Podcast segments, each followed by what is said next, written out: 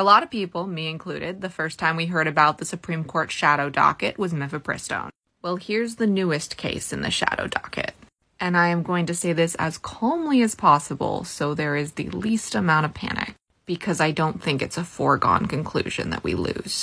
The case is National Association for Gun Rights versus City of Naperville. And if they rule against common sense, it would legalize assault weapons in all 50 states. The basics of this is that a guy doesn't like that his gun store is losing money in Illinois. This article is from a source called the Center Square. They have pages for each state's local politics, and this is about Illinois. With all the cases challenging the state's gun and magazine ban in the state and federal courts, one has made it to the nation's highest court. Robert Bevis, of Law Weapons Supplies in Naperville sued the city over its ban last fall. He amended the complaint to include a challenge of Illinois' ban after the law was enacted January 10th. In February, Bevis appealed a ruling by a Northern District of Illinois federal judge who sided with the state and city to the Seventh Circuit Court of Appeals seeking an injunction while the case progressed, which was denied. Bevis then sought relief from the U.S. Supreme Court Justice Amy Coney Barrett.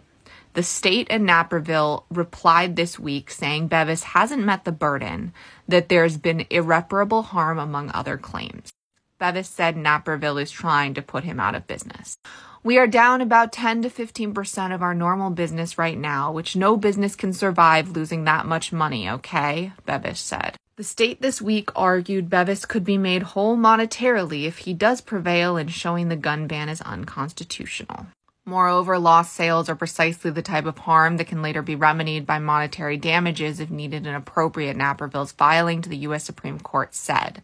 This is not the type of case where, for example, individuals will be denied communion or other important religious traditions that for some no amount of money could later remedy. Bevis argued determining how much lost business he had really suffered during the prohibition of sales will be difficult, and that doesn't address the irreparable harm done to individuals prohibited from obtaining certain firearms. All people that are not able to get firearms to use them in self defense, that's irreparable harm. That's something that maybe somebody doesn't survive from because they weren't able to get a firearm, Bevis said.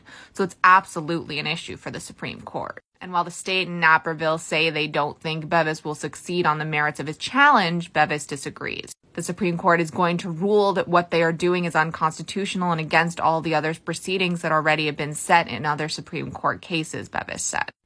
It's unclear when the U.S. Supreme Court will make a ruling on the motion for an emergency injunction. Other cases from the Northern District could be consolidated with cases from the Southern District of Illinois in the Seventh Circuit Court of Appeals. The federal cases are separate from the state level cases where the Illinois Supreme Court is set to hear arguments on challenge from Macon County on May 16th. It's a scary thing for me to post because there is no action. This is the Supreme Court. However, it is possible that they decide not to take this up in a shadow docket case. Amy Coney Barrett has mentioned that there have been too many shadow docket cases. So it's possible we won't have to deal with this right now. And in that case, it's hoping that something comes out about one or, you know, all of these judges that even Republicans can't write off. I'm sure there has to be something, right? Short Cast Club